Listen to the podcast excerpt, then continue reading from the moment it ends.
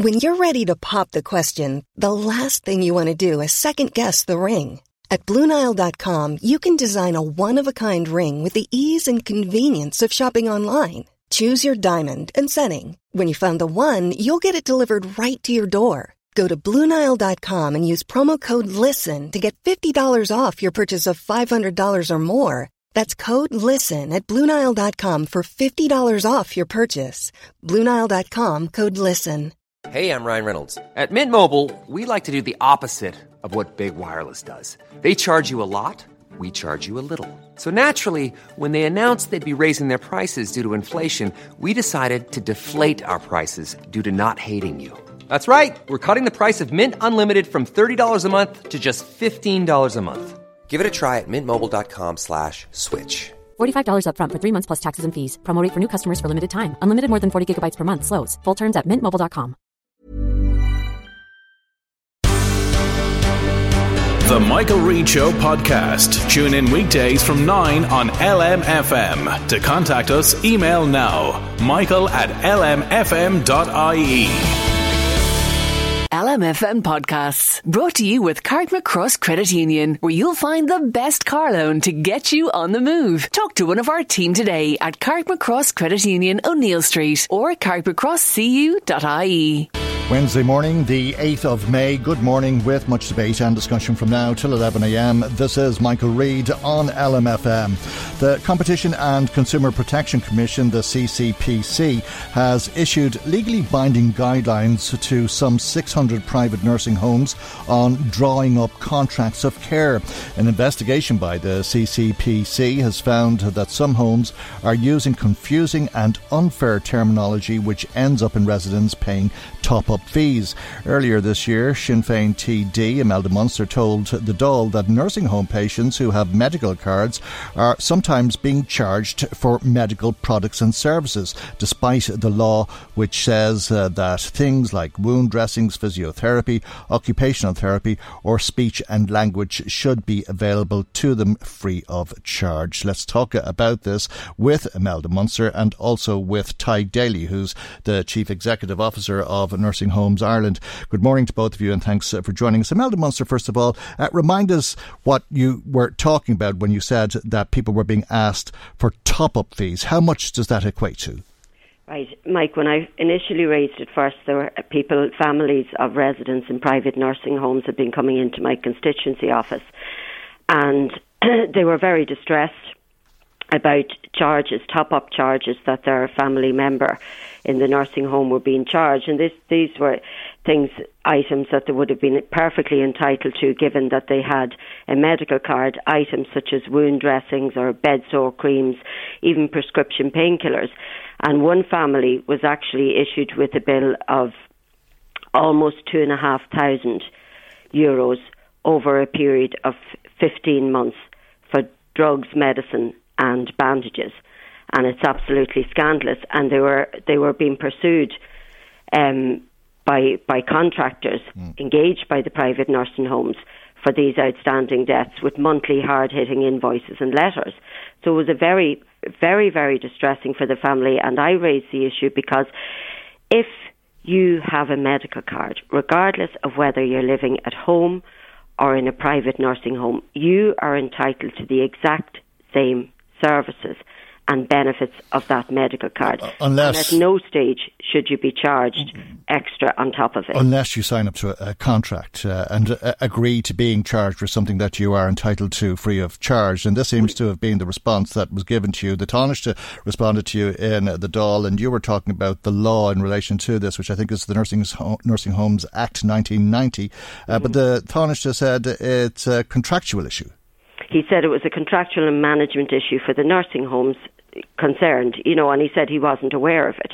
But he, uh, which I found quite shocking. How could you not be aware of it? Because it's widespread right across the state, and that's where we need. I mean, when the the Commission um, Consumer Watchdog stepped in now, and that's it's welcome as a start, but it's only a start because the guidelines guidelines are primarily, you know, something that. Um, they're not legally mm. binding as such. If you like, they're they're they're an example of uh, what what way we would like you to behave. You know what I mean? They're not a statutory instrument, they're not primary legislation, and for that reason, this is why this has been happening. You know, there's nothing, there's nothing to stop them. I mean, for example, no, but the the, so the, the, the, guidelines are legally binding, and the contracts will have to be clear, will they not? Uh, well, uh, and the fact will remain that uh, whilst you are entitled to these medical card services free of charge if you're a medical card holder, if you sign up to a, a contract uh, giving up that right, well, then you will pay for them uh, if that is uh, the, conditions that you're signing up to. But, but the problem is, you will understand that you're doing that now under these guidelines. Yes, but irrespective of that, right? Irrespective yeah. of that, those contracts are signed by people who are frail and vulnerable or by their families who are under pressure to secure a place. And what the, the the, commission, the Consumer Protection Watchdog has said that um, they're not they're not in simple language that they're mm. very confusing and people don't understand what they're signing up to. But but the basic, if you come back to the basic thing, if you are in receipt of a medical card, you cannot be charged on top of that for items that you are perfectly entitled to under your medical card. It's a, it looks like this is a big business that's going mm. on charging people for, and people are well, afraid, and families are afraid. let's ask Ty Daly that. Is that correct that you cannot be charged uh, for something that should be covered by the medical card? Uh, yeah, good, good morning, Michael, and uh, thank, thank you for the opportunity. There's, there's a number of, of uh, I suppose, issues that I, would mm. like to, to, to, draw your attention to. First of all, the, the nursing home sector is arguably the most highly regulated across the entire health service. Okay, but, I'll get uh, pl- pl- plenty of time for that, but just if you could uh, answer that question, is it possible? Yes, it is.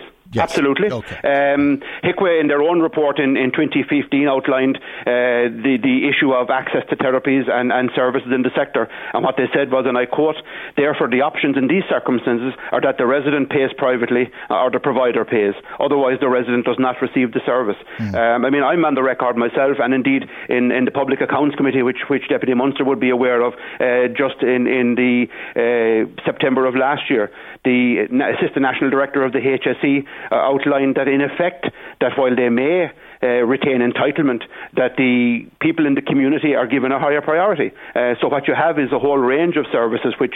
Um, uh, should be entitled to people, whether they're in their own home, whether they're in a public home or a private home or in the community, uh, are being denied to older people. And this has been highlighted by the Ombudsman a number of years ago uh, and by ourselves on a continuous basis. In fact, as an organisation, uh, we were in, in, the in the High Court in 2009 on the commencement of the of the nursing home support scheme. So we agree with with Deputy mm. Munster uh, that that, but in in effect, and, uh, I suppose people who are living, are, I suppose people. Sorry to cut across you. I suppose uh, I mean you could also make the argument that people living in their own home who are living in the community, I think you should put it, are, are availing of these services through private health insurance.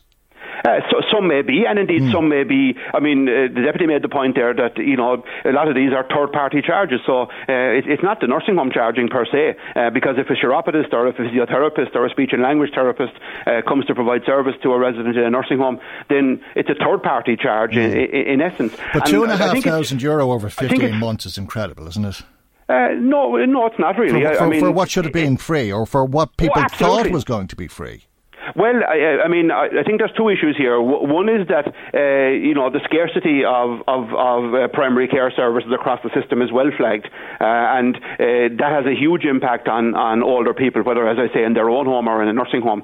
But let's be clear, from a Nursing Homes Ireland point of view, and indeed from our members' point of view, members uh, you know sit down with families, assist them with the fair deal application, and they do engage openly to ensure that that, that residents fully understand and they make an informed decision. Because what that does is it ensures that there's a you know, avoiding any unnecessary uncertainty or dispute. Well, the CCPC seems to be saying quite the opposite to that.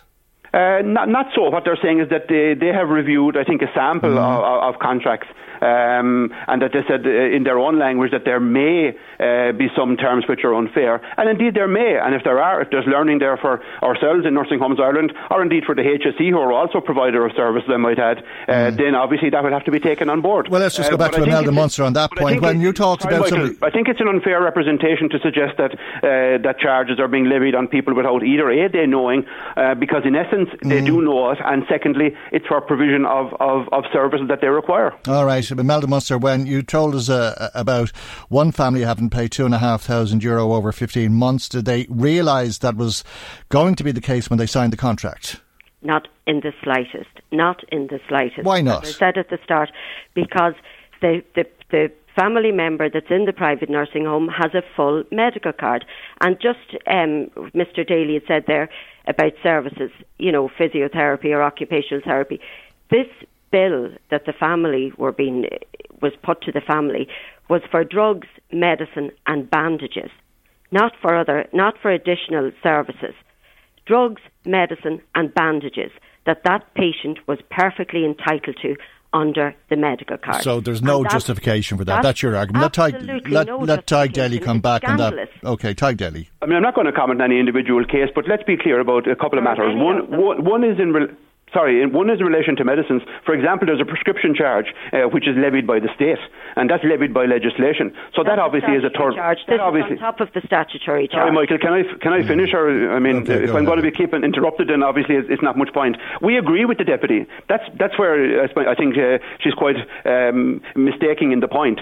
The the issue here is that the, the nursing home support scheme that was established uh, ten years ago um, is is in our view unfit for purpose from the point of view of the resident because it says quite clearly that there's a whole range of goods and services that one would ordinarily expect in their own home or in their own community that are specifically excluded under the scheme. Um, and you know, any of those charges uh, are laid out, and if they aren't laid out, then I would be the first to say then that individual nursing home, whether it's uh, an NHI member or whether it's indeed a HSE nursing home, uh, people have right to complain uh, under the, under the legislation, and indeed they also have the right to take issues to the ombudsman. And the ombudsman dealt the ombudsman dealt with six cases in 20, in 2017. There's 30,000 older people. One is one too many, absolutely, okay. but there are there are mechanisms there. I think it's it, it is a misrepresentation to suggest uh, that the, that there's wholesale um, uh, mistakes here well, on behalf hear, of the well, sector. Well, let's hear what's being said because uh, you've uh, spoken now uninterrupted. And Melda Munster, you were saying that this was on top top of the prescription charges that it was for drugs, yes, medicines, everybody and bandages. knows that they have to yeah. pay the statutory mm. charges. Mm. That's that's goes without saying. This was on top of the statutory charges, and these were for items that this person was perfectly entitled to under their medical card, and it's going on in a massive amount of nursing homes. Okay. And when families raise this, they're told quite bluntly, if you don't like our services, you can go elsewhere. That's the reception they're getting. And bear in mind that families are leaving their loved one in that nursing home. So they're afraid. They're afraid to rock the boat because their loved one is dependent on care up there. And there's a mm. scarcity of, of nursing homes. You know, so they're they're caught between a rock and a hard place. Okay. What's going on is scandalous, and there's no excuse That's for anybody being let, charged. Let, let because there is an option. No, mm. sorry, Mike. If mm. I just because yeah. he didn't, mm. there is an option for example, he said yesterday that there were certain types of wound management that weren't covered. They are covered if that nursing home applies under the hardship scheme. So no patient, no patient with a full medical card should be charged those charges, and no family should be pursued by contractors engaged by private nursing homes to pay these debts. Do you accept that, Ty Daly? Invoice. the, the, the portrayal, the portrayal by the deputy is completely unfair and misrepresentative. If she has an individual example, then I'm happy to listen to that, obviously. And indeed, the, the, the resident or the family in question have the opportunity to raise it a complaint or indeed raise it to the ombudsman. But I can tell you that our members on a daily basis and the staff in our nursing homes are very proud of the care they provide right across. Uh, right across. Are there issues on an ongoing basis? Absolutely. But our members deal openly and transparently with all families with all residents to, to, to address any issues. Um, you know, the, the, as I said at the outset, the sector is arguably the most highly regulated uh, of, of, of, of, any health service across the country. And indeed, HIQA, in their most recent um, uh, overview report, highlighted the significant improvements that have been made over the last while. So, uh, you know, th- of course there may be issues, and I fully accept that. Um, well, these are just some of the issues. Suggest, well, these are just some of the issues that have been raised by the CCPC uh, about how contracts are, are are reached with, uh, uh, I suppose, predominantly the families of the residents, but with the residents uh, essentially vulnerable people. And that one of the concerns that they have is how the contracts can be changed by the nursing home uh, without agreement. Well, in, in our uh, case, for example, we, we provide a template contract for our own members, uh, and it's quite clearly laid out in that contract uh, that adequate notice has to be provided to the family if there are changes. I mean, a person's condition uh, may change, so they may, may require additional uh, services or indeed additional care over the period of their stay in a nursing home. Um, so it is appropriate because what the nursing home has to do is meet that person's mm. individual individual care needs. Uh, but all of these are done by agreement. You know, to suggest that somehow people are being forced to sign contracts I think, is a misrepresentation. Well, the complaint or the concern that the CCPC has and is trying to address through these guidelines is that it's not clear to people when they're signing the contracts under very stressful situations. Uh, they're also suggesting, Imelda Munster, uh, that there's unfair restrictions on visiting rights. Uh, for family members. Uh, there's charging of excessive interest on fees. Uh, there's catch all clauses on terminating the contract, transferring financial obligations to others, and changes to contracts. Uh, so, uh, whilst Ty Daly might be right in suggesting that this is uh, referring to a small number of cases uh, and that the majority of people have great care. Whenever this happens, uh, it is obviously of great concern, is it not? Of course it is. And the contracts, what the consumer watchdog, um, from my opinion, were, were saying that the contracts were balanced in favour of the nursing home and not, in, you know, that they were unfair, that people that weren't um, easy to understand for people um, that signing up, you know, under under pressure to secure a place in the first place. But just one thing, um, Tadhg had said there, he was saying about the care given, and he was saying about you know transparency and openness. When this review is being carried out by the Consumer Watchdog, it was supposed to be based on a, a sample of ten percent of the nursing homes, but only a third responded. And some of them actually told the Commission that they were unwilling to provide information. Now, you're the representative that, of the that also nursing homes Tadhg. Why did they? Why did they refuse? What were they? What?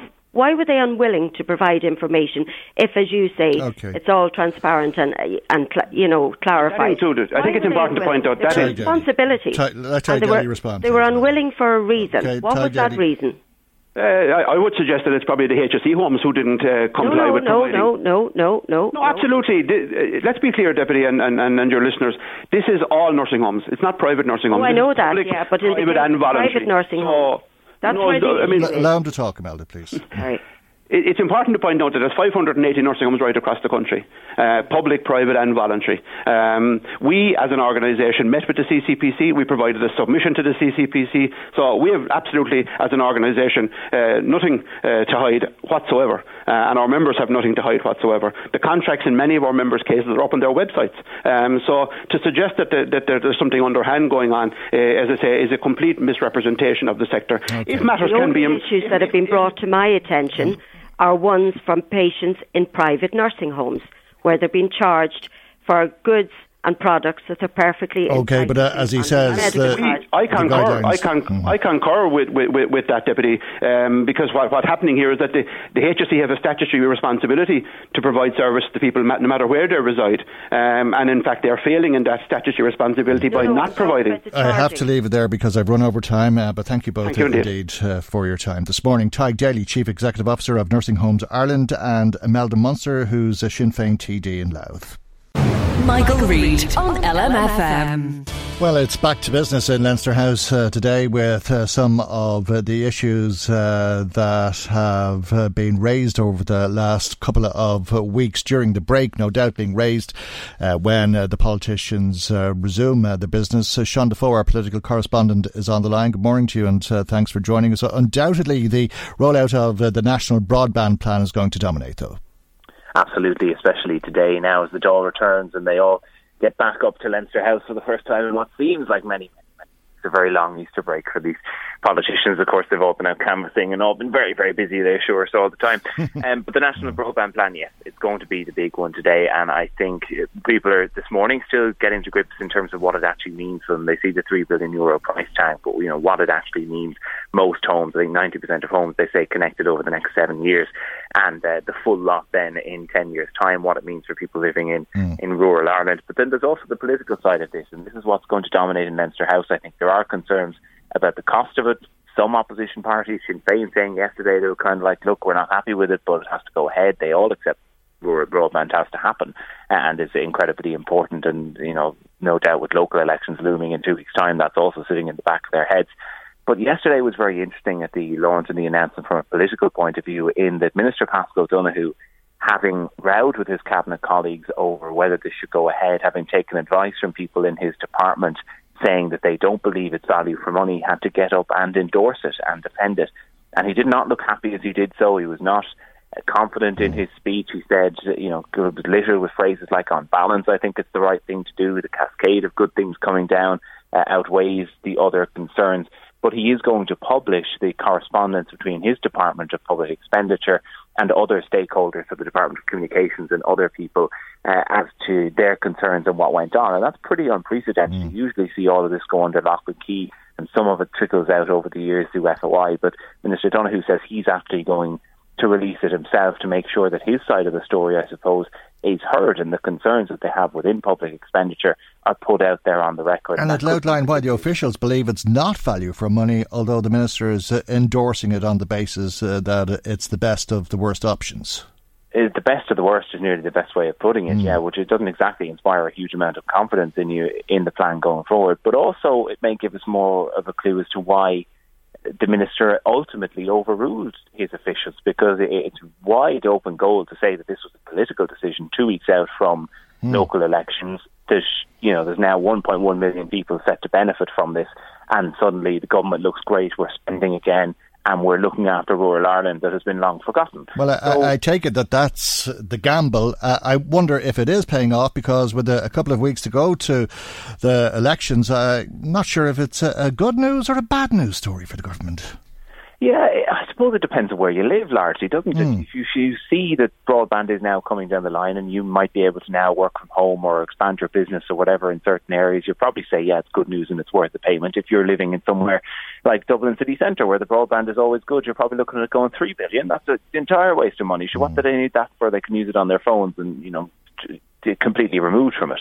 But it's kind of a bit 50-50. Even some people living in rural Ireland think that fibre is the wrong way to go, that perhaps 5G should be used, that maybe by going through the ESB they would have saved money, and it's kind of more proof of uh, of spending gone wild. I mean, the, we've heard the figure of 500 million, which was the initial estimate for this project. Now, admittedly, that was a very different project to the one that we have on the table now and is now costing 3 billion euro. But that coming on the back of the National Children's Hospital, where there was a mm. massive overrun in spending, on the back of other concerns about spending that goes completely against the, you know, Fine Gael's stance as this party of prudence and uh, in public spending people will start to wonder, well, are these guys actually the right people to hold the purse strings now that Ireland is starting to recover and the economy is, is seemingly on the up? Okay, and all in the context of uh, the upcoming uh, elections. Undoubtedly, we'll hear a lot more about that later in the day. What else will there be today? I take it that we might hear something about nursing home fees. Uh, we might hear something about rehab, uh, and I would be surprised if we don't hear something about uh, the mortuary in Waterford.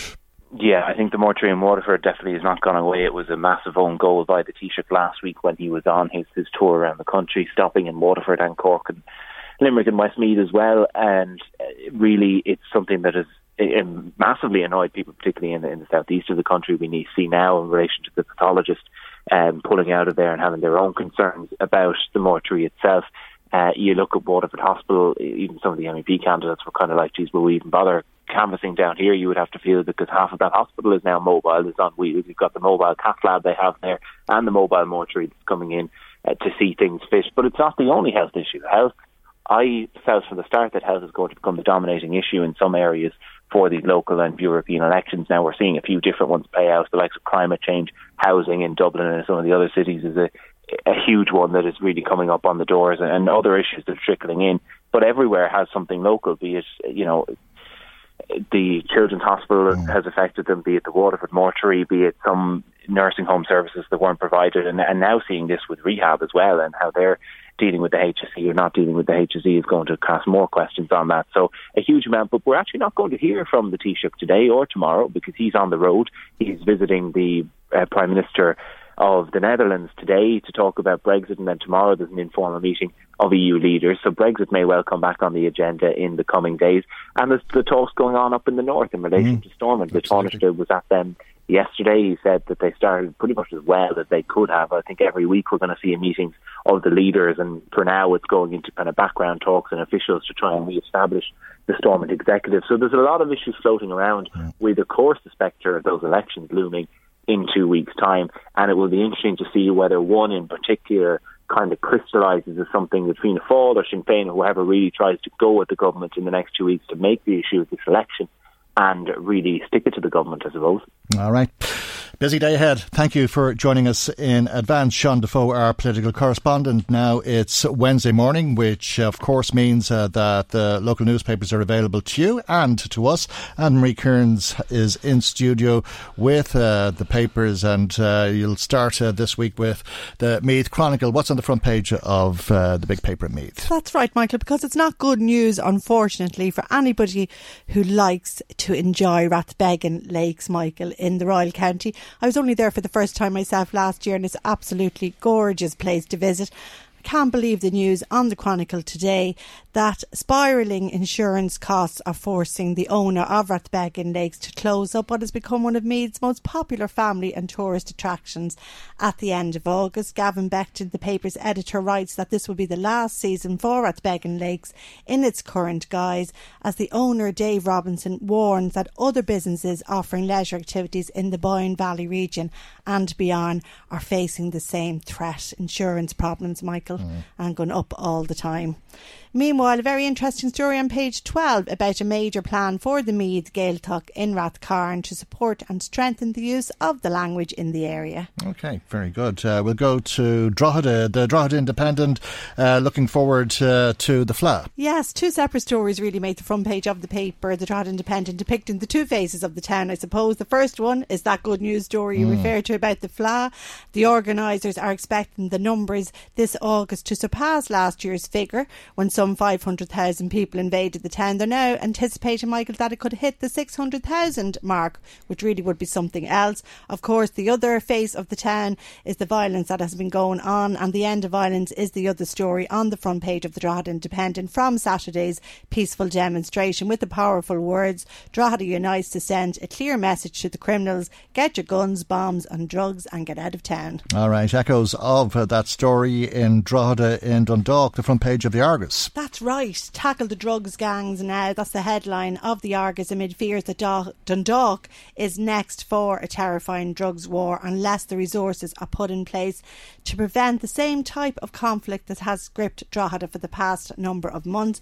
Councillor Ruairí Ó Murchú is warning that gangs operating in Dundalk are just as lethal as those terrorising communities in Drogheda. And we stay in Dundalk. It's a, another crime story that makes for front page news. Uh, this yes. time it's the Dundalk Democrat. That's right, and it makes for grim reading, really. It's that story that we covered on the show yesterday about the man having his arm set on fire during a burglary at his home. Uh, moving from that to page five is looking at the recent homeless figures for Louth, as 156 were reported as homeless in March. All right, well, there are some of uh, the stories making the local papers the front pages uh, this week. Thanks for that, Marie. And uh, people might want to make comment on those stories uh, because uh, you'll be back with us around half ten I will because indeed. of the debates. We'll be speaking with candidates in Navan just after the headlines, but you'll be back with comments on those stories, or if somebody wants to comment on something something else they've been hearing, or if there's an issue that people would like to raise with us, as always, our telephone number is 1850 715 958. Michael, Reade on LMFM. On the 24th of May, you'll be asked to vote in the local and European elections as well as a referendum on divorce. In the European elections in this constituency, there's 17 candidates overall, and in between now and polling day, we hope to speak to each of the candidates. And we will today talk uh, to Maria Walsh, who's the Fine Gael candidate for this constituency, the Midlands Northwest constituency, in the vote uh, for the European Parliament. Good morning to you, and thank you indeed for joining us uh, this morning. Perhaps. Oh, good morning, Michael. Thanks very much for having me on. Well, perhaps uh, you'd uh, begin by telling us uh, why uh, you would like to be an MEP. Uh, well, for me, you know, at 31, I moved back from Ireland right after the end of my rose year. I I grew up here. I I've run a business in the last five years here, and um, you know, I saw a disconnect in the case of uh, what happens in the European Parliament and what uh, perhaps my generation, indeed what rural Ireland, can benefit from the European Parliament. Uh, and over the last number of weeks and months, I've just been uh, travelling around the length and breadth of the constituency, 13 counties, um, building on the rapport that the West of Ireland needs a stronger voice uh, now more than ever. Someone who, mm. who grew up here, who was educated here, who runs a business here, who understands uh, the impact life here can have on someone, and that the fact that it is a great work-life balance for anybody here.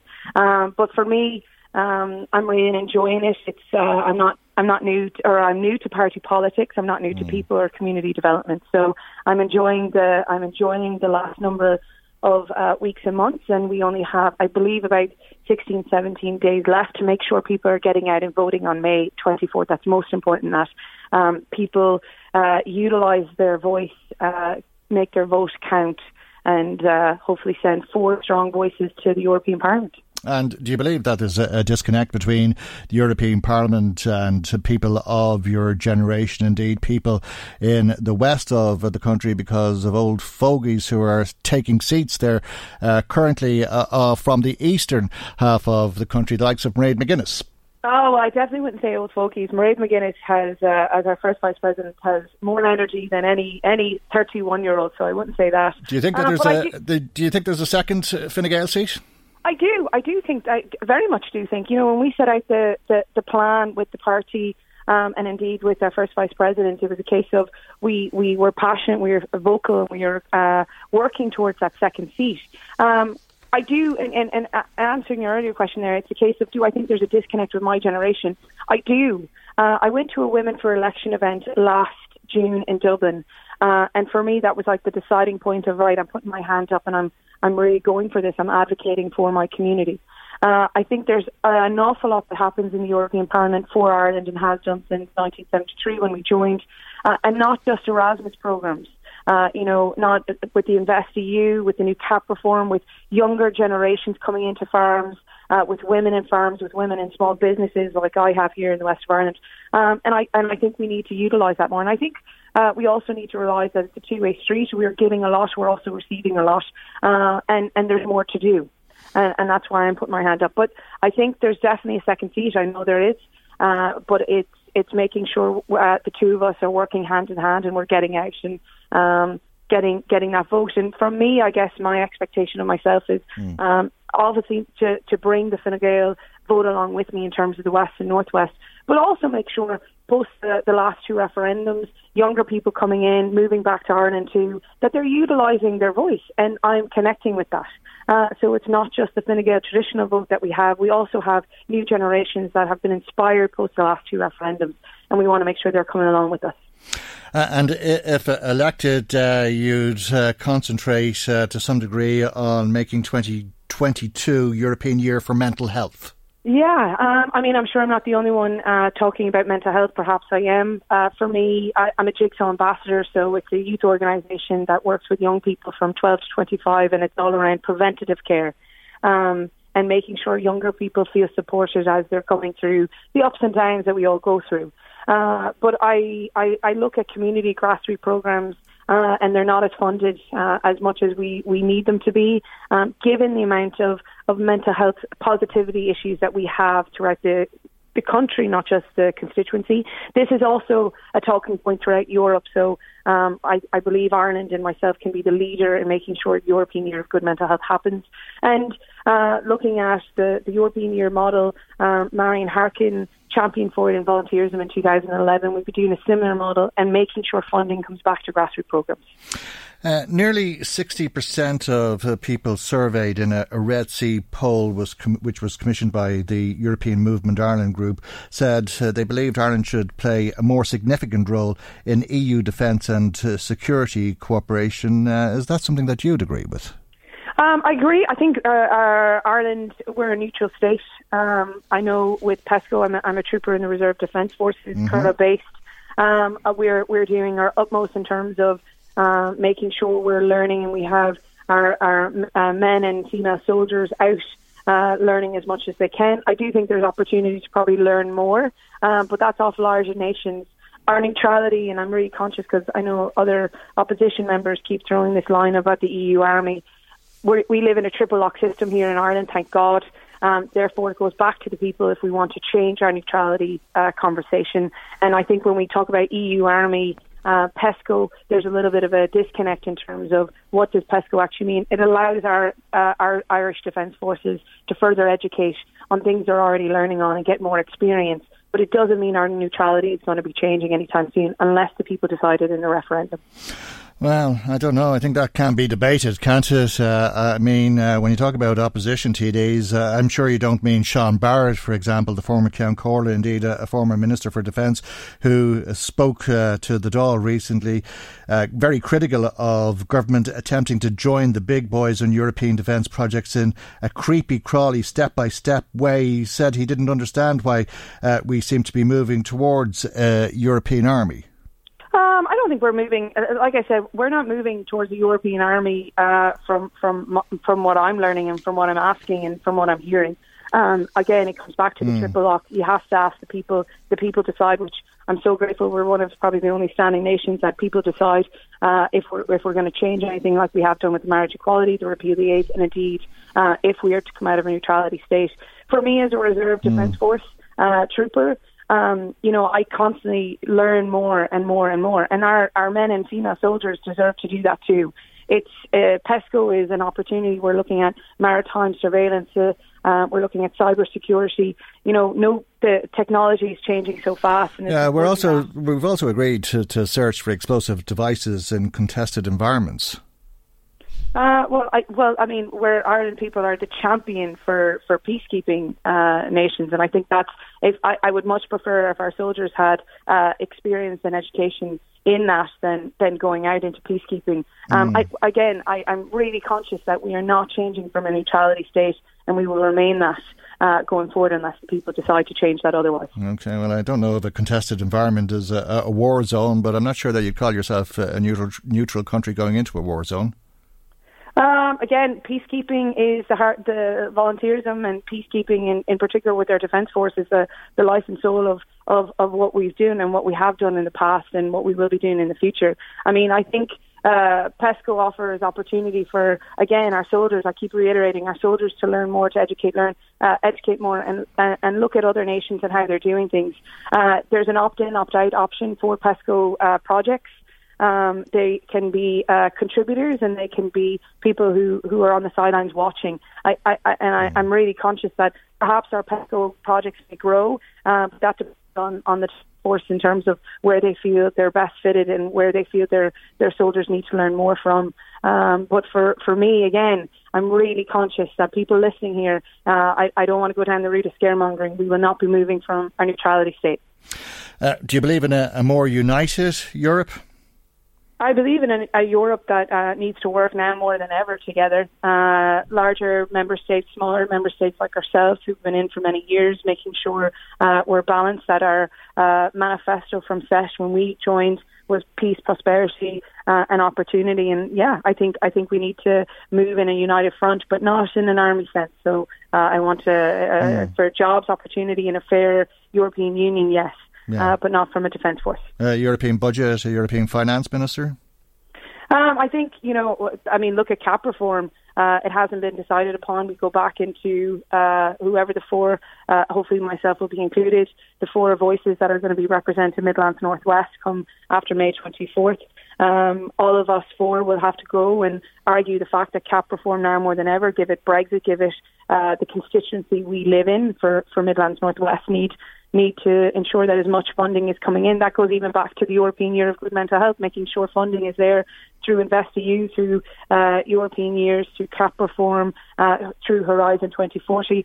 All of as much funding as we can is coming into our constituency uh, because we need to develop. I mean, for me, I've been very much focusing on the West and Northwest. Mm. My running mate, first vice president, has been focusing, focusing on the East and making sure um, the most isolated areas are well represented in the European Parliament and with funding. You know, I, I, I, we, we, we need to grow, we need to prosper, we need to deliver opportunity. Okay, well, hopefully we'll speak to you before polling day again, but thank you for joining us uh, this not, morning. Not at all, and thanks very much for, for having us on. I appreciate it. Thank you indeed. Maria Walsh is uh, one of uh, the Fine Gael candidates uh, who's contesting uh, the four seats uh, available in this constituency to the European Parliament, the Midlands Northwest constituency. Michael, Michael Reade on LMFM. On the 24th of May, you'll be asked to vote in the local and European elections as well as a referendum on divorce. Our local election pre election coverage will feature debates with candidates from each of the local areas every day in the run up to polling day. We hope to speak to as many local election candidates as possible. The larger political parties have selected which candidates to put forward or asked LMFM to select candidates by holding draws, while independents and others are being chosen to participate through draws draws.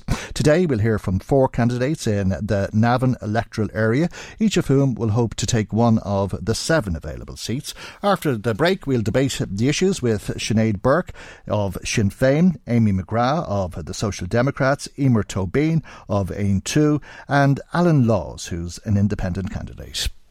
Michael, Reade on LMFM. Now, as I said, uh, we've four candidates in uh, the Navan electoral area with us uh, this morning. Sinead Burke, who's uh, the only sitting councillor, is with us uh, together with uh, three candidates Amy McGrath, who represents the Social Democrats, Emer Tobin, an uh, Aontú candidate, and Alan Laws, who's an independent candidate. good morning to all of you, and thanks for joining us. Emer Tobin, first of all, you're first time candidate and uh, you represent a new party in Aontú. Why have you decided to put your name forward? And indeed, uh, why Aontú uh, for anybody who's not familiar with your brother? Um, well, the reason I put myself forward is because I see Navan's my, my hometown. I've lived here most of my life. There's a lot of problems in Navan. Um, I've been out canvassing probably since January. I've talked to hundreds and hundreds of people, and the same issues are coming up at the door. These these issues have been on the go for the last few years. There seems to be no change whatsoever. There's absolutely no improvement. If anything, things are worse. As we all know, development is massive across Na- uh, across Navan, across Meath. There's more and more houses. There's more people moving to Meath, and the pressure on our resources incre- is increasing. And uh, as I said, the population has mushroomed over the last 20 years, but it has not been matched by investment whatsoever. So people are now at the end of the tether. Keep, it's hard to keep head above, head above water, and people are now saying, right, there has to be a change. The existing uh, political incumbents they are not listening to the people. They are not fixing the problems. The problems are getting worse. We need the housing problem, the homelessness, all the waiting lists. They are not getting mm. better. They're not even staying the same. They're they're getting worse. Sinn Féin very well represented on Meath County Council. Uh, I, am I right in assuming uh, that you're from Sinn Féin stock and like Peadar, uh, you've become disillusioned? Peadar is from Sinn Féin stock. I would have always supported Peadar in his effort to bring about great change in, in our hometown mm. because, like myself, he, he, he, well, he's actually more aware of, of the problems. But um, I suppose we feel that unless we really work hard at talking to people on the doorstep. Botox Cosmetic, out of botulinum toxin A, FDA approved for over 20 years. So, talk to your specialist to see if Botox Cosmetic is right for you. For full prescribing information, including boxed warning, visit BotoxCosmetic.com or call 877-351-0300. Remember to ask for Botox Cosmetic by name. To see for yourself and learn more, visit BotoxCosmetic.com. That's BotoxCosmetic.com. Before Shopify, were you wondering where my sales at? Now you're selling with Shopify, the global commerce platform supercharging your selling. You have no problem selling online, in person, on social media, and beyond. Gary, easy on the cha-ching. oh, sorry, but my Shopify sales are through the roof. Start selling with Shopify today and discover how millions of businesses around the world use Shopify to ignite their selling. Sign up for a $1 per month trial period at shopify.com slash listen. Shopify.com slash listen finding out what it is they, they need and relaying this as he does on a daily basis to our government, things are not going to change. Mm-hmm. And you don't feel that that's being achieved by Sinn Féin because you spoke about the incumbents, which. Well, I'm not here to speak about Sinn Féin at all. I suppose, I'm t- well, I suppose mm. Sinn Féin is in opposition, mm. and, and, and I'm sure they're trying to do what they're trying to do. Mm. But our incumbents are not achieving much. As I said, our our issues are not even staying the same. They're they're getting worse. Okay. So that spelled something. Somebody is not mm. doing their job properly. And we are, have set up a new party since January. There is serious appetite mm. for change. Peadar has met hundreds and thousands of people over the last six or seven months. Okay. And people are saying we need new politicians okay. in this country all because right. the ones that are there are not representing us at all. Okay, no specific uh, criticism of Sinn Féin there. You're just being thrown in with the rest So we'll come back to you in a moment and give you a chance uh, to respond if you wish to uh, at all to that. Uh, but let me talk uh, to the other first time candidate who's Amy McGrath. Uh, why have you decided to put yourself forward and why the Social Democrats? I decided to put myself forward because I think now is the time to be brave and now is the time to step forward. I think in Ireland and in Meath and in the world, we are um, at a crossroads in terms of the challenges we face for the future. I was proud to step forward for the Social Democrats because I feel that there have been social changes taking place in Ireland over the last few years with the referenda that have taken place um, for yes equality, for marriage equality. I am very um, happy to see those changes taking place in Irish society. And I think we need to push forward progressive change. I think people deserve it. Mm. I think uh, the Social Democrats is a party that is at the forefront of those progressive changes in Irish society. I would also agree with Emer that there is a lot of work to be done in terms of people's quality of life. I and my husband, we're both teachers. We're a hardworking family. We get up every day at six and commute into Dublin to work. And there are many families in our position in Navan, and I don't feel that we are given the quality of life that we deserve. Mm. So I think that's very important, and that is why I decided to step forward. And would you have identified previously with the Labour Party? I would have identified. I, I think you know we do have a lot in common. The Social Democrats I found quite exciting in terms of their policies, what they're doing. I think we're a very young party. Mm. We're only three years old. Um, today we well, got there's a, a, lot of common ground, and uh, I mean, I suppose the party came about to a large degree because of Roisin Shortall's disagreement with Labour when in government. Well, I, do, I mean, I think the birth of the party has produced something different, mm. and I, I think that our poli- our policies are unique. I think um, today, for example, that we have the launch of the 26 weeks unpaid leave for parents, which is very important um, in terms of quality of life for parents, for families. That was something that we pushed forward, the Social Democrats. We would like, hopefully, in future to see pay, more paid leave, if mm. that's possible, if we can push that forward as well.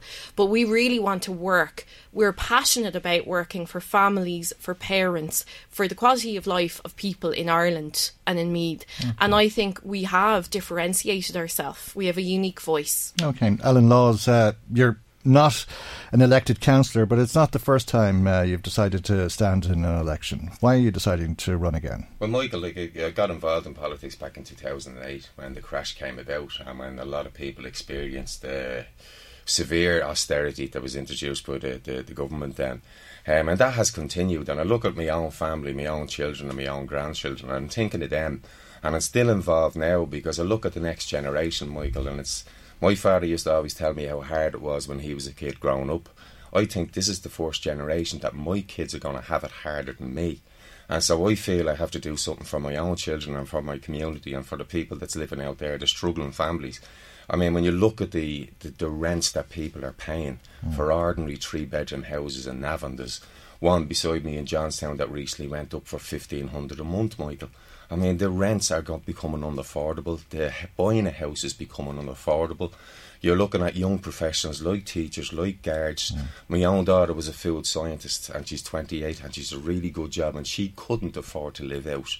So the next generation are facing a more difficult problem than we ever had. So I feel it can make a difference, and I'm trying to do it through my community work with the, the Johnstown Tidy Towns, through my voluntary work with the Johnstown People's Park. And what has actually educated me in the last few years is working with the homeless and working with the inner city, um, mm. helping the homeless. I was on the streets last night in Dublin and we came across a 15 year old child who was homeless. And um, there's more and more people. Since this government has been in power in 2016, there's a 66% increase in homelessness. Now, if, if a government could claim there was a 66% increase in mm. prosperity, mm. they'd be running and they'd be getting elected for the next 20 years. But we mm-hmm. have a government that's increased homelessness by 66%. Now that has to be rectified, and I can feel it can make a difference to people okay. in the own community in Navan. All right, and uh, we'll uh, continue to talk about homelessness and the housing crisis. Uh, I think it's uh, an issue that's of interest to all of you uh, in a, in, a, moment. Uh, but let's talk to Sinead Burke because you're the only one of the four candidates with us this morning who holds office. You're a sitting councillor. Would you like to advise all of the other candidates here maybe to rethink and to do something a little bit more sensible. Too late now. Their name is on the ballot, I'm afraid. Yeah. um, I, I, was actually, just as you say that, I was struck by the difference in the studio this morning to five years ago, Michael, mm. when I sat here. And um, it certainly etched in my mind at the time because I was terrified walking in. And there was established parties. There was Fianna Fáil and Fine Gael sitting around the table. And the dynamic around the table here this morning is very, very different. And I think it's actually great, to be honest with you. I know Aontú was possibly mm-hmm. born out of a dynamic that I wouldn't have liked to have seen happen mm. to ourselves in Peadar. However, I'm delighted that Emer's running because competition keeps us sharp, to be honest, and new ideas mm-hmm. can, should always be welcomed. And do you mean politics. that that's because of the new parties or because of uh, the political climate? Because the climate has changed. I think it's. Well. I think it's. I think the two are both, are, yeah. are linked. You know, mm. because the political climate certainly you notice on the doors people are more articulate mm. when it comes to their political thinking. A lot of them younger people are voicing opinions and are really informed that they weren't five or ten years ago. Our vocabulary has changed. We're using different terms. We're way more informed. Mm. Um, and as well as that, it's not lost on me as well that there's three women sitting around this table, and I'm the only female um, councillor in Navan. So please God, if I am re-elected, I'd love to have another woman sitting at there, the table. There, there is uh, groupthink to some degree as well, isn't there? And a, consensus of opinion, and quite often people singing off the same hymn sheet, uh, and that could leave people feeling somewhat cynical in that it makes no difference who you vote for; they'll all do the same because everybody uh, believes that we should be tackling housing and health problems and all of these things. Yeah. It, look, there is a danger of that, mm. and certainly I, have come across it on the doors, and I'm sure my colleagues mm. here this morning have come across it on the doors. There's there's two things people can say on the door to you that nearly kills the conversation stone dead. And the first one is, you're all the same. Mm. And then the second one is, well, I never vote. And what I would say is, every candidate and then every councillor that I know is in it for the right reasons. Mm. You know, I mean, we're all individual people. We all had various numbers of kids to get ready and out the door before we got here this morning. We're all going back to various different jobs. You know, there's none of us robots. Mm. And, and, if there's one issue that you've concentrated on, and correct me if I'm wrong, but my perception would be that you've concentrated on housing over the last five years, uh, and you've been very active and vocal in, in respect of that. Uh, but then we have candidates coming along and saying, well, uh, it's failed for some reason, whether that's because of government policy or because you've failed in, in addressing that policy. Well, I don't think I've failed. I think I've done as much as I possibly can, and you have to be very realistic mm. as to what a councillor can and cannot do. However, I was a year into the job, Michael, and I realised, you know what? I can't do this part time. I cannot do this piecemeal. So I ended up giving up my full time day job um, to concentrate better. And I'm not looking for any medals or anything. It just wasn't sitting well with me. I thought I could do better and focus more and spend more time with constituents if I did full time in the office instead. So I have done my level best. However, we have huge problems and, and everybody around the table, I think we're all in agreement that we the people of Meath are being failed, excuse me, the people of Ireland are being failed with housing. I mean, if you think about it, in County Meath alone, we've spent 24 million on HAP.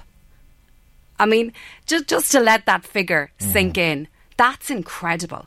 We have more houses being supplied to people on the housing list by so, uh, associated housing bodies, basically housing charities, right? So the likes of Clúid and Tuath and Respond there's more of those houses um, being used by the council to take people off the housing list than actually direct bills by the council. Mm-hmm. Now, there's something seriously yes, wrong. Yes, but we, there. we know about all these problems and we know the rate of change is extremely mm. slow. Mm. But I suppose, you know, at, at, at, local level, this is not going to change hugely. Yeah. It's at national level, we're looking for the parties that are in opposition to do a far bigger job at letting the government know that their policies are not working. You know, there seems to be this complacency between opposition parties and, and sitting parties.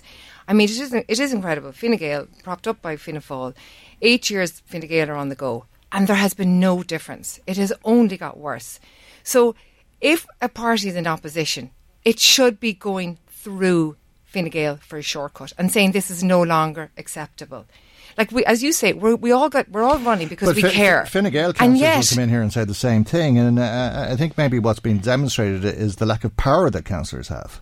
Yes, but the, it is up to the councillors to feed it to their local TDs, and the TDs do when they're in the in the Dáil and they're all engaged in their debate. When have we seen massively robust debate mm. about the housing issue? when have we not? we, but it, it, it doesn't mm. come up with any like. Why isn't there better formulation, policy formulation? Mm. I mean, these people are on serious money. They have got the best of advisors. Why haven't they come up with a better solution? Well, the rate of change is, is snail pace there are people that can no longer to continue to live the way that they're mm. living. Michael, the, the we, we had a vote of confidence in the minister uh, not so long ago, uh, and uh, exactly, debates on an ongoing But that vote basis, of confidence shows exactly how it is. Our, our our political system is not working. How can our political parties who are in opposition continue to to allow these ministers to stay in their jobs when they are not doing their jobs. How does Michael, that happen? Well, because they believe they are doing their jobs. They're not. They yeah, want to stay in power, mm. Michael. You well, and I know that. Of course they do, but of course, but but there's but different their, opinions their desire on, to on how in to find a solution. overrides their desire to look after the people of Ireland, and that is the bottom line.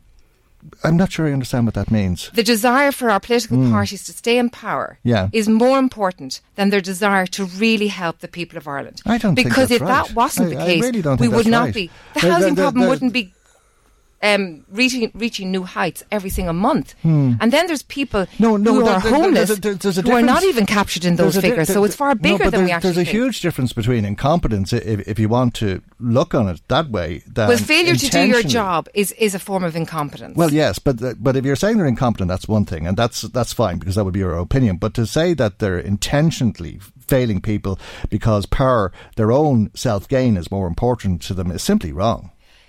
It, it, I wish I could agree with you there, Michael. I absolutely believe there is a, a, a sizable number of RTDs mm. who wish to stay in power more than they every, wish to help I, the Irish I, people. I think every one of them were in the position you're in now and started off uh, with the best intentions of yes, but things change, and, uh, change. and it, things change, and, and, mm. and for the worse. Obviously, because look at the state of this country. Okay, Alan Laws, you wanted to come in. Just there. to come in there, it's the people who have the power, and the people have the power in this local election to tell the government, to send them an extremely strong message, to tell the government and the people that's propped them up, which is Fianna Fáil, to give them a very, very strong message about what they've been doing. You've only to look at the health service. My own uh, aunt, who was 89 years of age, spent four days on a trolley in, in Ace Hospital in the A&E and she had two broken vertebrae on her back and she'd cancer and she was left lying on a trolley for four days. Now that experience is all over this country. So the people that's on waiting lists in hospitals are the ones who have a chance to vote now. So they have the ones to send a, a message to this government. The people that's paying high rents now that can't afford to rent or buy a home, they have the opportunity in this local election to send a very, very strong message to this government. And if they do, mm-hmm. Michael, if for example, what I'd like to see is Sinead being re-elected. I'd like to see Amy being re-elected and Emer here being re-elected because we are alternative voices to what's in power now. And if we were to get re-elected at the local elections, I would hope that in itself, while you say what power have councillors got, the people in the election have the power to show this government that they're totally dissatisfied okay, with what that, been that doing for the last four or five years. I'd just like to, to say, um, talking about housing, I think I think you're absolutely right. I think we can send a message to the government. I think the council elections are extremely important. I think the men- there's a mental health crisis going on in Ireland at the moment, and I think the housing um, situation has a huge amount to deal with that. I have met a woman recently who was two weeks away from having to leave her home with small children mm. because the landlord was moving back in. Mm that actually happened to me and my husband a couple of years ago as well. We had two months' notice and then we had to leave.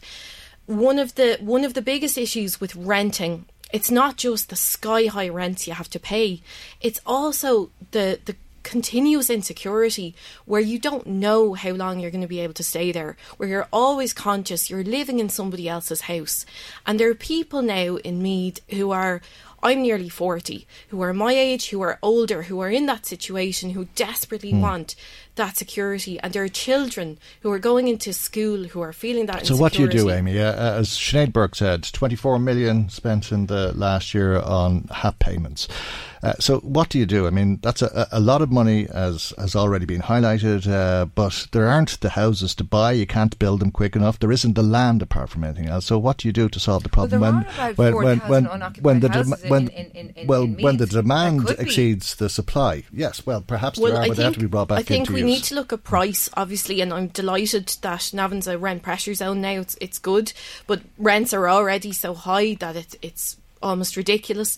But I think we need to look at, at security of, of tenure for, for tenants.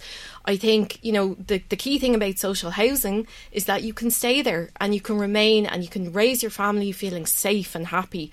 And that's what people who are in private rental don't have. And we desperately need to be able to give our people security of mm. tenure and we need to look at ways that we can do and that. And we do fail people in that respect. Uh, people who are already uh, renting through HAP uh, or, or, in other circumstances uh, where things change uh, and suddenly uh, they're in a homeless situation. Why is that the case? It's desperate, and you know what? That's the number one reason at the moment in County Meath mm. for families in particular um, falling into homelessness. And maybe the landlord, like the case that Amy said, the landlord has to move in, or perhaps the banks have moved in on it as well. Mm. Um, look, at basically, but quite often, I mean, there are rules and regulations, and this doesn't happen overnight. And people are given long terms of notice, as you were saying, two months in one case. Sometimes it's even longer than that. Uh, but it's at the very last minute that accommodation is found for somebody, if at all. Yeah, and and, and look, it, it's the, the supply isn't there. You know, I mean, people that are renting and are on HAP, which ideally would actually be safe and secure in a council property, or there would be enough of a rental market there that they might be able to move. You know, they would be confident that they would be able to find somewhere else to rent. What what this basically comes down to is government funding. And, and, and, that's it and all about it. And all roads lead back to that. It's I not just a funding issue. But, but it is, Emer. It there is. should be it more joint of thinking across all the parties in Meath. Because, I, as I mentioned, there's about 4,000 un, unoccupied houses across Meath. Now, obviously, they need money to get them mm. up to scratch. But 24 million on HAP, which is dead money, nothing to show for it, leading nowhere. And there's 4,000 properties that if a fraction of that was put in, how many families would we put in? Okay. So we're, we're, we're putting all this money to make people dependent and achieving nothing.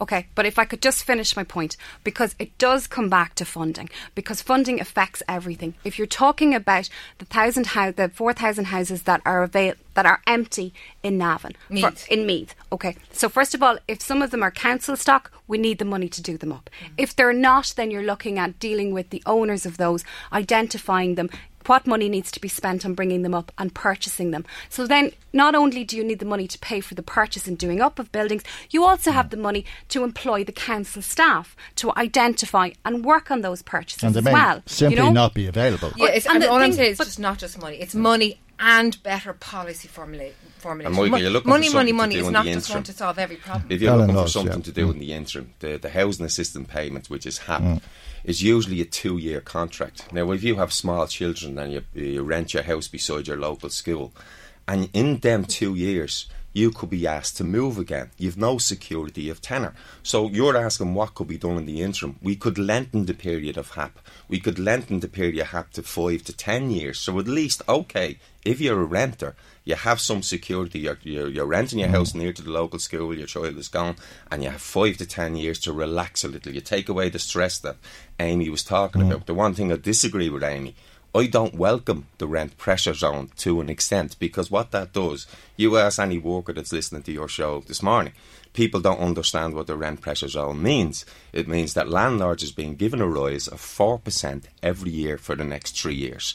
That's 12% of a rise well, for three years. That. Now, if you're a worker uh, listening to this show this morning, Michael, I don't know many mm. workers who are guaranteed a 12% rise in their wages over three that, years. Yeah, yeah, and so, therefore, in other words, renters are going to I, fall I, further behind. But I, um, the difference between their wages and I see what you're saying, but at the moment you're only talking about four percent. I've seen landlords oh, increase rent Amy. by twenty five percent. But why, why, why is it this way, Amy McGrath? Because uh, people rent their homes all over Europe and they have security of tenure. They do, and I have friends who rent in Amsterdam, in Paris, and they, they have that there. And I think it's something we need, obviously we need to increase our housing stock. And what Sinead was saying is very true, and that's not going to just happen overnight.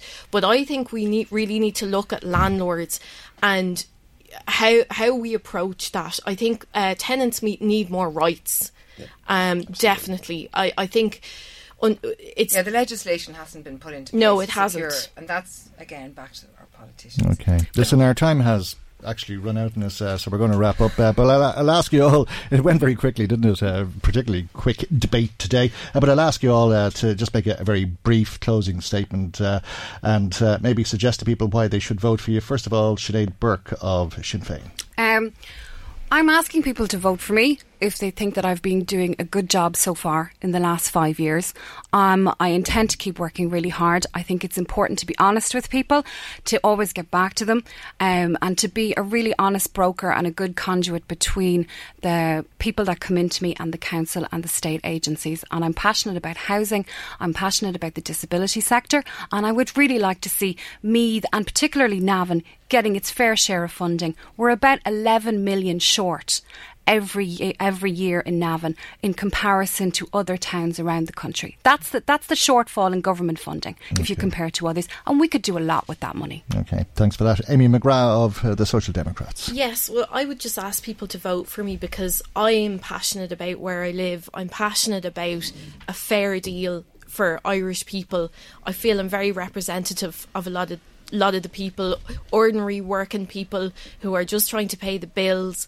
And I just want to see everyone get a fair deal where they live and hopefully not just a fair deal, but a really decent quality of life that we all deserve. Okay, thanks. Emer Tobin of Hi. Aontú. Um, I'm a Navan native and I really love my town. I know where a lot of the problems in the town are. And obviously, uh, some of these problems are not going to be solved overnight, but with um, a lot of the different parties working together, an awful lot more can be achieved than has been achieved to date. Um, I love helping constituents. I love pushing for their entitlements, helping them get what they deserve. There's a great sense of satisfaction when you when you get a medical card over the line, or you help people access a, a disability um, pension we know what the problems are. We need a rail link to Dublin. We need to, to, get far more housing for, for the people in Meath. As I say, our population has gone through the roof in the last 20 years. We need to increase home help for the elderly, and we need to get a lot more guards out on the streets in Avon. Okay, thank you. Uh, we'll finish up with independent candidate Alan Laws. Um, I would ask people to, to vote for me. Uh, I think what people need on the council, they need p- uh, councillors that would they have faith in challenging the council and we need to challenge the council a little more. And I think my track record has shown that I've challenged the council on the poor state of emergency accommodation in the past. I've also challenged the council when they granted planning permission for a five story block of apartments in our own area in Johnstown, which An Bord Pleanála found to be substandard and went against their own Meath County Council's uh, building guidelines. So I think people need to have faith in their councillors that we work with the council for a better community, but we'll also challenge the council when they're getting it wrong. Okay. Listen, thanks to each of you for coming into us today. All of uh, the debates are on Facebook Live, and maybe you uh, nod to our Facebook Live camera as uh, we finish up. And thanks for coming into us uh, today. Sinead Burke of Sinn Féin, Amy McGrath of uh, the Social Democrats, Aontú candidate Emer Tobin, and independent candidate Alan Laws.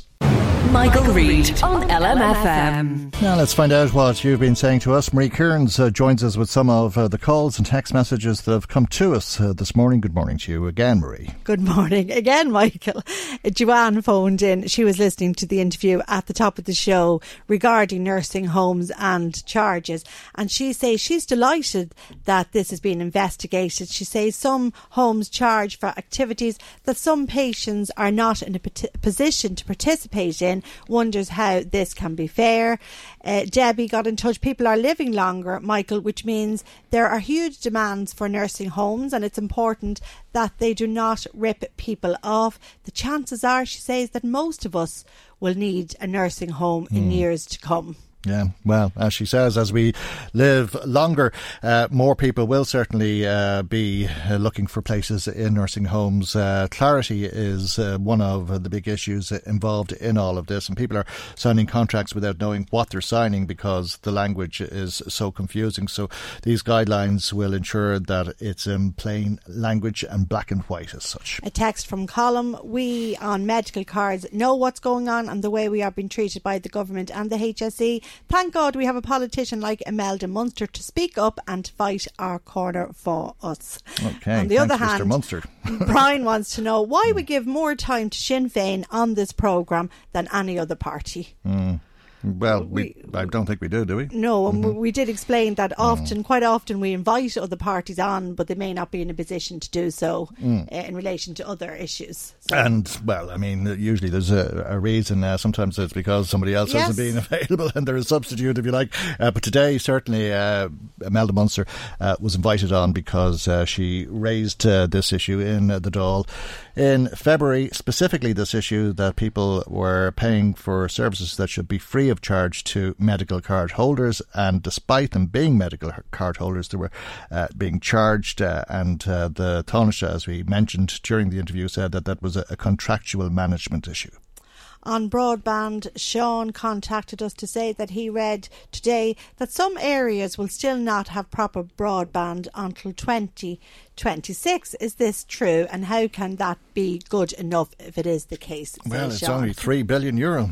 mm. The 3 billion for rural broadband, is this going to be through paid for through our property tax? This will be the excuse to increase it, uh, says a listener. God knows how much it will cost each home. Well, it'll be paid for somehow, let's put it that way. Yes, we will be mm. paying for it somehow. Yeah. Mm.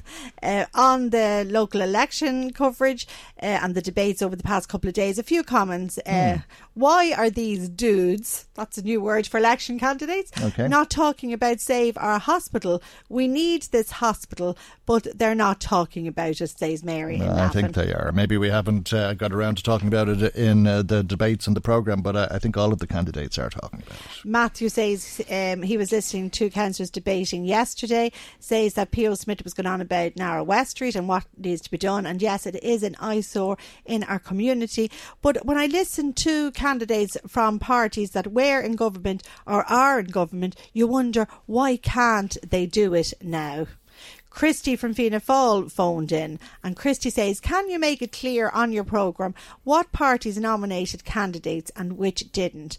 I also want to know will all candidates get a chance to come on, says Christy. Well, it's not possible, uh, and uh, we're trying to be as succinct as possible. Uh, I suppose what we've done is we've agreed with the big political parties how we'd select candidates. Uh, some of the parties have chosen to select the candidates for us, others have asked us to do it, and we're doing that uh, in those circumstances by by holding draws ourselves, uh, and then that leaves the independents and others, and we've held draws to select that's the candidates. But and, and, in the case of Fianna Fáil, that's who he's specifically asking okay, about. Yeah. It has been draws that they've said to us to, mm. where there's more than one candidate. To, to take their names out of a hat, okay. and that's the way we've done it. Mm-hmm. Yeah, okay, and that's as fair as possible. Uh, it's uh, probably not going to uh, be seen by everybody as ideal, uh, and I'm sure that it's not ideal for anybody. But there's only so many uh, days before the election, and we could be here, I think, for maybe a couple of years if we were to try to speak to all of the candidates. A lot of candidates, yeah, there Michael. really are. Yeah. Uh, we had uh, contact from Mary who got in touch after the debate yesterday mm. says after listening to all of your contestants and hopefully all the local politicians will work together michael and not individually and get the council back to drogheda and look to get some of the Gardaí who were in limerick to work with the new recruits from templemore to help solve the problem in drogheda and give us back our town we have a wonderful historical town and we should be able to go out and about without fear of being caught up in fights uh, and hopefully the politicians will work together on this. Okay. Uh, Anthony, one, I'd love you to ask Michael Reade why would anybody vote for anyone in the town of Drogheda when the elected councillors don't have any real say? It is all controlled by Dundalk. I certainly won't be voting, says Anthony, because apparently it's Dundalk that controls us. Okay. So there you go. Okay, well. well you, I don't know. I always say, go out and cast your vote. We we fought long and hard for it, Yeah, and uh, blood was shed for it. Absolutely. Uh, Pat from Navan says, ringing in about the local elections. I'm just wondering, Michael, coming up to election time, we always hear so many promises being made. And he says, we, when you look at the last time, and this was the general Mm. election, he was saying about the new hospital being built and the railing for Navan and all that kind of thing.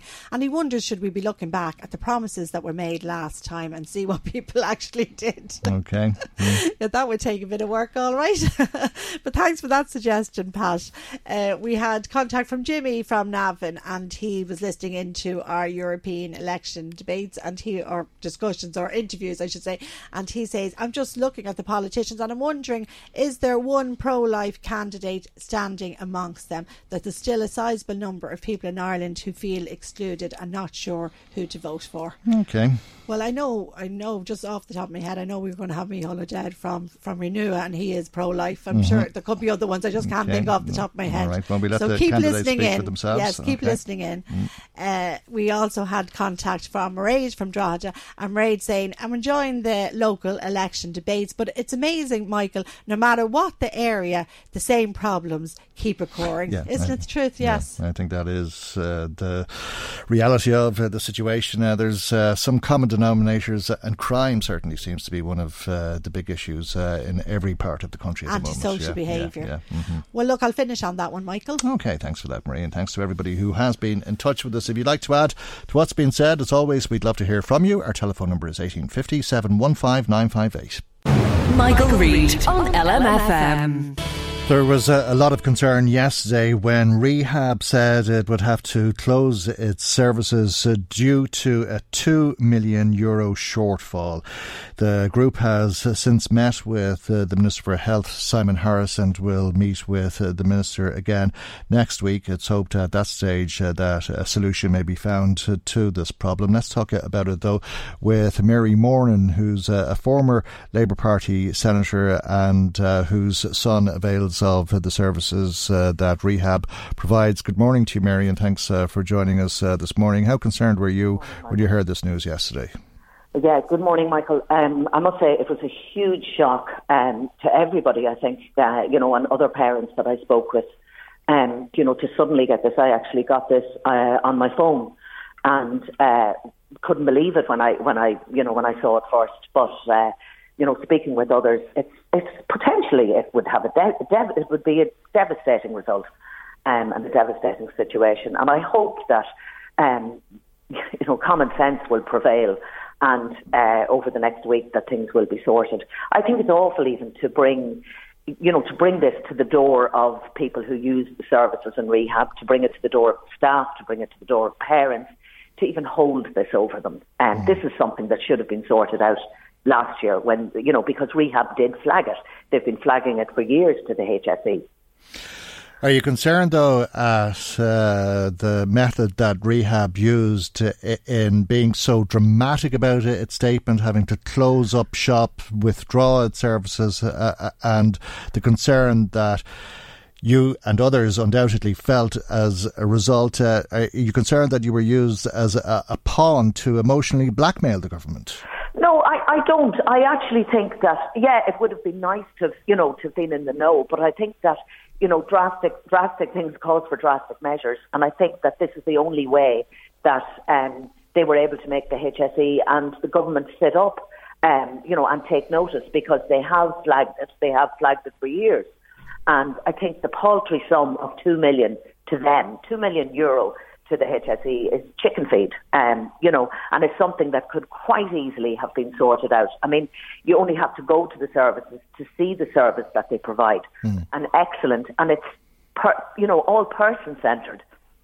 It's not like where you know people go in and they fit into the service. The service certainly fits in around the people who go. And you know, as I said, you just have to visit one of the centres, and uh, we have three excellent ones in Dundalk. and, you know, see the service that they provide. Okay, but does it call into question how rehab is spending the money it receives? Uh, because uh, there's been ongoing controversy surrounding the rehab group. Um, I think you know when you when you look at it, I certainly look at some of the things and some of the services that they provide and wonder how they do do it. Um, you know, you know, you've got to realise that this service is provided to people, many of whom have very complex needs and who need, you know, a one to one or a, you know, two to one or whatever, you know, ratio. And, uh, you know, I think that what they do with, with the money that they get is um, certainly very, very, very well, well spent. And you just have to look at the people in the services to see, you know, how good it is, uh, how good it is, and how happy they mm. all are um, and secure and how part of a community that you know that they feel because they really do. As I said, it's person centred. It caters for them and their uh, interests and you know their mm. likes.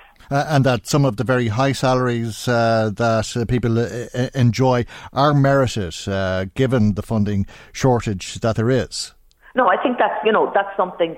Yes, that that you know all we, we see it across the board in many mm. different things now where we're looking at high salaries and we've seen it down through with John of Gods and we've seen it with all of that. And yes, I think that is something that needs to, you know, that they do need to look at and certainly to look. But I think they, you know, they have made moves. Just reading, uh, reading it yesterday, and uh, on the note that that is something that it will be addressed. But I think that the, the important people in this uh, are the are the you know the people who use the service themselves. Absolutely. And I think to to you know hold this cloud and and nearly you know hold this cloud over them and say you know we're going to do this or we're going to have to do this. Now they're given a year's notice, mm. and I really don't think that it's going to happen because the money that they would lose on that, um, you know, the money that that the HSE, you know, claim that you know that they can't afford, they will pay ten times that in terms of looking after people if the service were to close in terms of um, emotionally, um, educationally, and uh, you know their physical and mental welfare as well. It, it seems as well, Mary, that a, a lot of uh, the costs are increasing, uh, and uh, one of the reasons uh, for this is uh, that we're all living longer, as we were discussing earlier on, and it's yes. no different with the people who avail of rehab services. And as people get older, it's more expensive to provide service for them. Yes. There's a, a better service because of strict regulations which are put in place by HIQA, and to meet those regulations, it costs more. Uh, but then there's uh, the ongoing problem that not just health service providers face, but it, it seems uh, almost every service provider uh, in the country is uh, facing, uh, and the massive cost of insurance is really crippling the ability to provide services at the cost that they were available at. Yeah, I think so, and I think that is one of the you know one of the big issues that was raised was the cost cost of insurance. But you know, you're dead right. I mean, the thing about it is, thankfully, you know, um, you know, people using the service are living longer, and you know, it's a fact of life. And you go down there, and the service uh, around, you know, caters for people from 18 to 60, and uh, caters for every single person that goes down there. And you know, every year, um, you know, I have seen it since my own son started. You know, the service is growing and growing, and his age mm. group are, you know, there are more and more people coming um, to the service and joining in in the service. So therefore, of course, uh, more money, uh, more money is needed.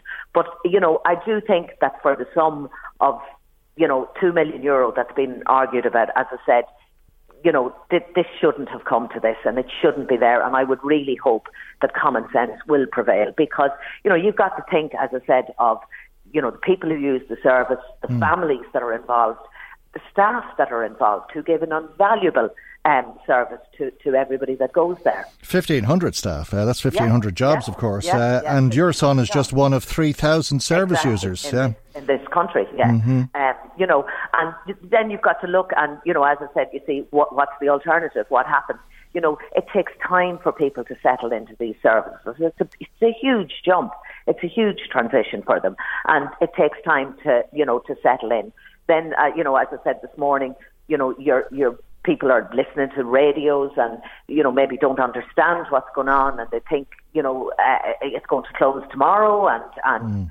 you know it's it's pure scaremongering. You know that I think that the HSE should have had this. This meeting should have been, and these talks that are go- ongoing now for the week should have been held months ago, months ago when it was first flagged by Rehab. Mm. Uh, and without it being front page news that it was going to close tomorrow as such, uh, as you say, that's the impression people had.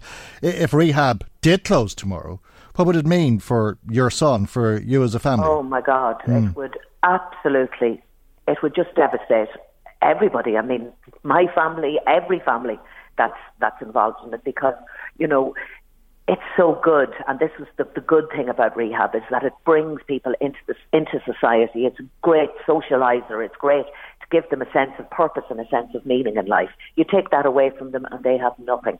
And the families are left. Then, I mean, I you know I would dread to think that if you know everybody was left with nowhere to go in the morning. I mean, look at anybody that has you know no sense of purpose in life um, you know, it's devastating. And as I said, the cost um, to um, you know support people's physical, mental uh, health would be you know catastrophic. It would cost them at least 10 times more than, uh, you know, the, yeah. the, 2 million sum that they're talking about.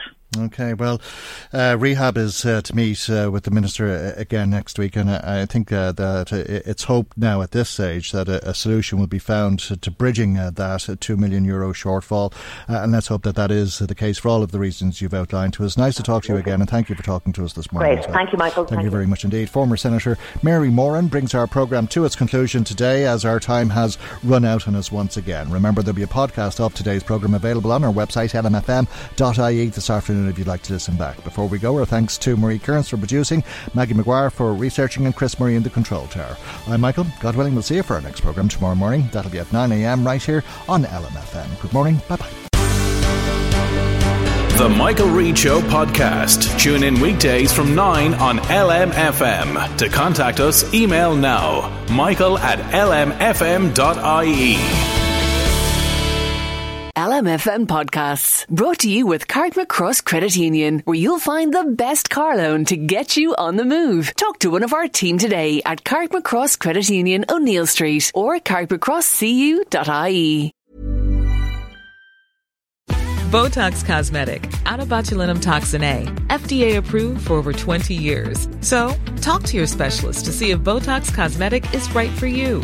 For full prescribing information, including boxed warning, visit BotoxCosmetic.com or call 877-351-0300. Remember to ask for Botox Cosmetic by name. To see for yourself and learn more, visit BotoxCosmetic.com. That's BotoxCosmetic.com.